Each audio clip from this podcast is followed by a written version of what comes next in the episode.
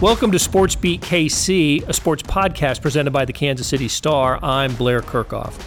Sporting K C beat writer Sam McDowell joins us today to talk about the latest result, a draw with the Vancouver Whitecaps on Saturday night.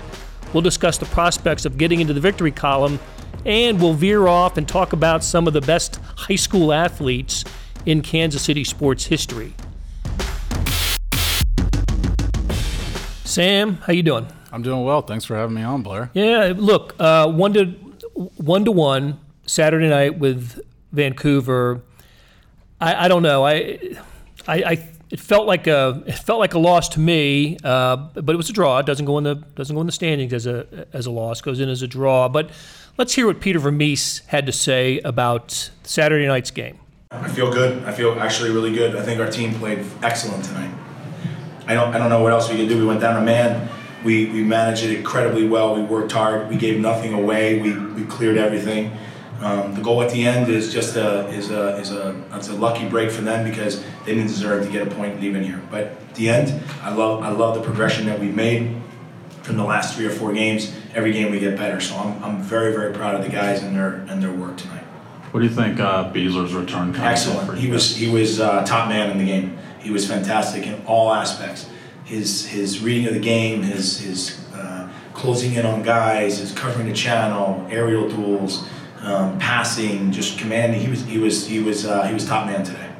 So Peter Vermes more encouraging than uh, than I was about the outcome. Is he wrong? Is is he just doing what a good coach manager has to do in this in this spot, or is there really something positive to take from this?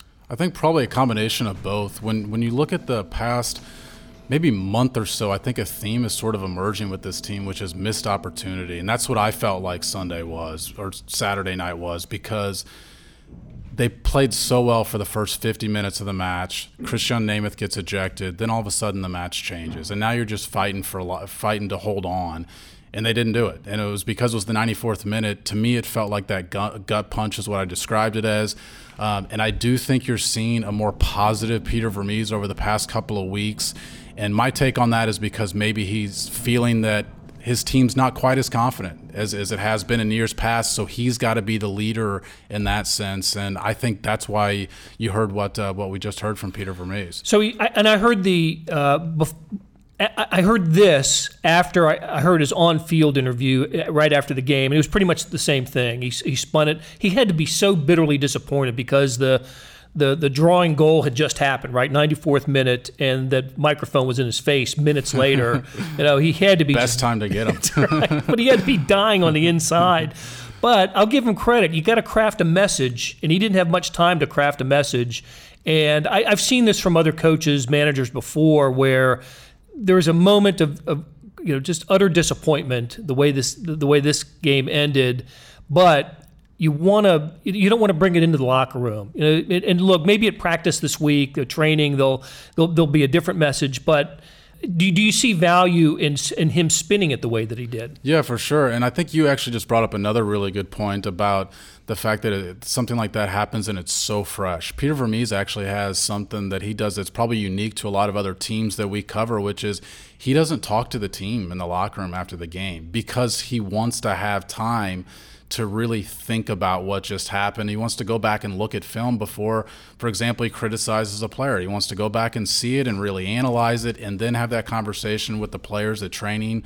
You know, and this week they, they skipped Monday training. It's, it's on Tuesday. So um, that's when you'll maybe see his true colors, and that'll stay inside the locker room. But I certainly think that there's a point to, to the attitude and approach he's, he's taken to the message he's getting out in the media, because players say they don't read stuff. You know, they read what, what Peter Vermes is saying. All right, let me let's dive into a couple specifics about the game. Was it a deserved red card? Yeah, absolutely. I, I, it, it's unfortunate because it's an accidental play from Krisztián Németh. I don't really think he sees the guy. I think he's just sliding to jar the ball loose there, and his studs get get Felipe on, on the ankle. Absolute red card. Peter Vermes had no issue with it. Krisztián Németh had a little bit of an issue with it, but you kind of saw his reaction on the field. I mean, he begs the referee not to give him the card before he even sees it. Right, so he knows right. It's a possibility. All right, so Németh uh, taketh away, but he also giveth, You know, he it was a yeah. it was a nice goal, and a nice little hesitation move on, on, on the goal, which had been a long time coming. I don't know what the, the scoreless I think streak. It was two hundred twenty-three minutes, I think. Oh, good Lord. That, that's the strength of the team early on in the season. Yes, right? This was the team that uh, uh, that was angry that they gave up the goal to Montreal to make it seven to one. Yeah, you know, to win right. it seven to one. Um, I, I, it was a nice goal. Set up that goal. How did uh, how did that one come about? Yeah, you know, I I think two key plays in, in that. One is that Benny Feilhaber springs Johnny Russell loose, who makes a great run down the right-hand side. And Benny Feilhaber playing in his first home game since since they traded for him. I know you were out at the, the press conference last week talking to him. Um, I kind of wondered what maybe his role would be here. And I, I think you saw just some calmness to the midfield. And that was a specific play where I think a lot of guys would, would try and make something happen immediately. He sort of waited a split second, then picked out that pass and waited on Russell to make the run. And then you mentioned that the fact that Krisztián takes a touch there before he taps it in. Most instincts there, you see a goal, you see the goalie out of position, you're just going to try and kick it immediately. But the, the, just the calm touch is what sets it up. We've seen him do that now three times this year to score a goal. It was a beautiful goal. I really did. I, I thought that hesitation, and then the, the keeper just flies by, you know, yeah. creates the open net, and uh, and it was just basically a ta- it, it could have been a tap in. Right. It, it was uh, it was that open. So. So that gives Sporting a lead for the first time since, I think, twenty thirteen or something. I mean, it's been, it just seemed like it's been forever since they've had the lead. And um, uh, and so they take that into halftime. Had had a couple of opportunities that uh, could have been two, three nothing yeah. at halftime. But they take the one nothing uh, lead into halftime, and then the penalty, the red card happens in the in the fifty-first minute. So they're down a man. And you said earlier they're they're hanging on for dear life, but they did that for more than thirty minutes. Yeah. And part of that is because, speaking of calm being restored, uh, Matt Besler's back. Yeah, I, I thought that was the key to the match. That's the reason Sporting Kansas City looked different on Saturday than what we've seen for the past month or so, is because Matt Besler, you know, Benny Feilhaber said he's like a midfielder back there. He's so good with the ball at his feet. Um, and specifically, the way he sets his teammates up to receive the ball in the exact right position is different than other guys that can play that position, other guys that have played that position when he's been out. Uh, you know, the, their defense has been struggling. Part of it's, be, I think, because of the, the midfield rotation, but certainly the back line hasn't been good. And when Besler's back there, they're, they're just a completely different team. And Vancouver had no chances in the first fifty minutes before they went up a man. And look, he's uh, Besler is he's such a pro, uh, such a pro. Yeah, I mean, a national team member, played in the World Cup. I mean, he, Besler is. Uh, Um, I, I look. I think he'll go down as one of the all-time greats here, and, and uh, I think he kind of gets overlooked in that sense. And uh, you know, I've I just sort of had a theory on it for a little while that maybe uh, when when he's a hometown kid and, and you knew him growing up, maybe you think, oh well, it, it's not as difficult to get to the pros as maybe I thought it was, because I know somebody who's doing it. But I, I I just think we sort of overlook. I mean, he, he played in a World Cup, and just the consistency he's had for seven, eight years now, I think, is what really is going to define his career when he retired. And it's funny, when when you really recognize how good he is is when he's not playing. Right. Because right. the past month we've seen how good he is because he's been out of the lineup, and, and they can't survive with him out. How many go- how many straight games had they given up at least two goals at home? Four straight games at home. Yeah. yeah I mean, that's uh, yeah. – that, and so one to, to Vancouver. He's on my – I don't know how list how short my list is, how deep it would go, but um, Kansas, uh, high, uh, professional athletes who had success in their sport who went to Kansas City area high schools. Okay. Um, you know, he went to Blue Valley West. So I, yeah. I'm, I'm calling him the best soccer player for sure that, that Kansas City high schools have produced. And the reason I thought about this was a couple of weeks ago when Albert Pujols was in Kansas City yeah, and sure. he hit a home run. And he's he just just went by two thousand career R B Is, one of three or four now to to do that.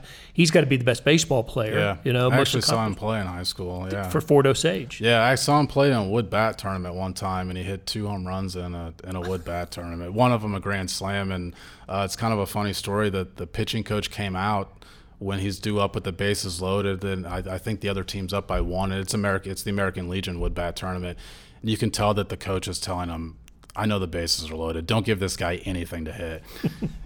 Gets a two oh pitch. First two pitches are in the dirt. Third pitch is about two inches off the ground, and he golfs it over the center field fence. And we're standing next to scouts. And, of course, I'm I'm like twelve years old maybe. I don't really understand what the, the scouts exactly mean. But, you know, my dad's telling me later, you know, all the scouts are talking about, wow, let's, you know, let's take this guy in the first round or, or something like that. So, I mean, it just – you could tell, obviously. I don't think Beezer maybe had that wow factor on, on a soccer field playing in front of probably two hundred parents. no. But, uh, but no, Pujols but, was special. But it clearly established after uh, Notre Dame and, and yeah. uh, you know, winning you know honors there. And um, so so we've got soccer and baseball covered. I think football may become, you know, with Drew Locke now going into yeah, the N F L. That's a good one, yeah.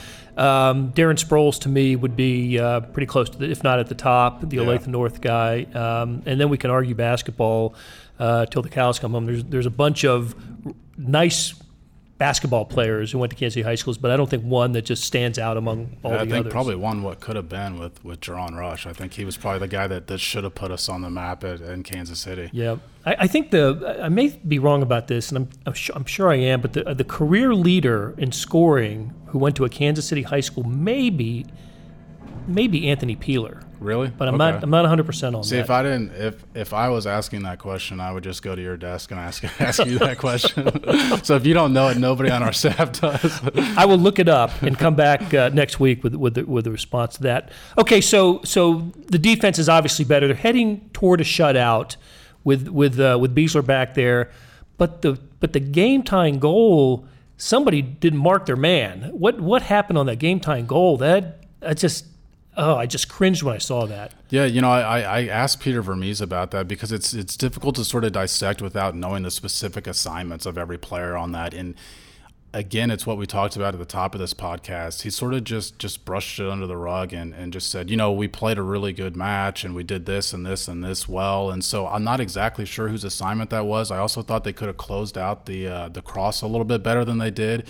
And that's actually been an ongoing theme regardless of who's in the lineup. I don't think they, they close out crossing passes as well as they they perhaps could. And I think that's cost them a few of these goals. Or Um, you know, it's it's the same as, uh, you know, in basketball. You, when, when a guy's trying to get the ball to the post, you, you want to make that pass hard, not just defend the guy who once he's got the ball. So um, that's been an issue for them ongoing, I, I think, a couple years now, a little bit. That's why I felt the way I did after the game. That's why I thought it was a, a real shoulder slumping type of game. Like, yeah.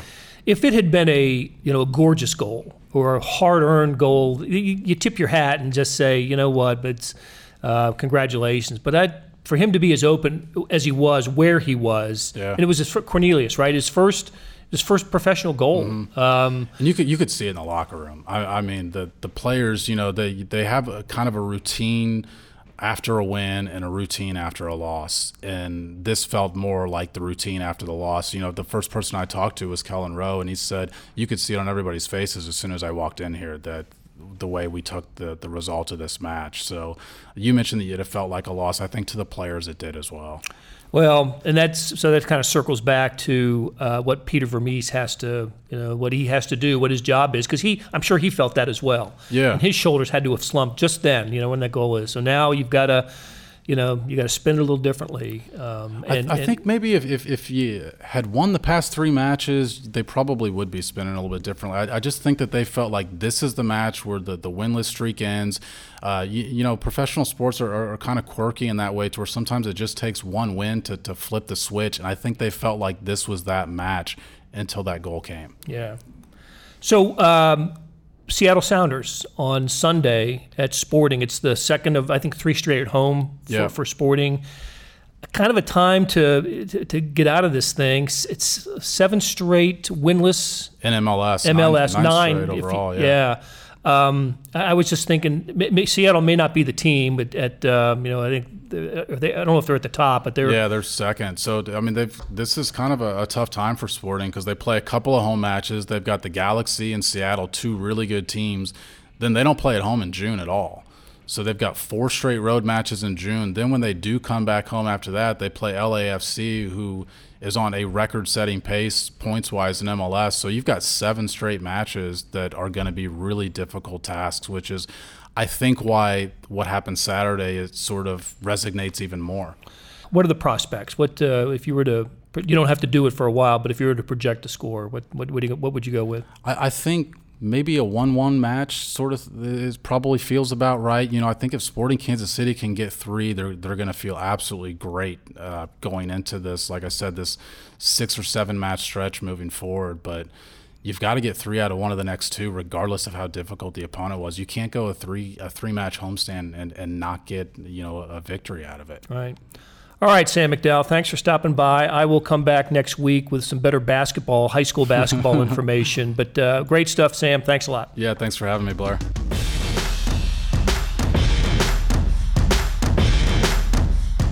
Links to the stories we discussed can be found in the show notes and on kansas city dot com. A big thanks to Kathy Liu and to Leah Becerra for producing today's episode.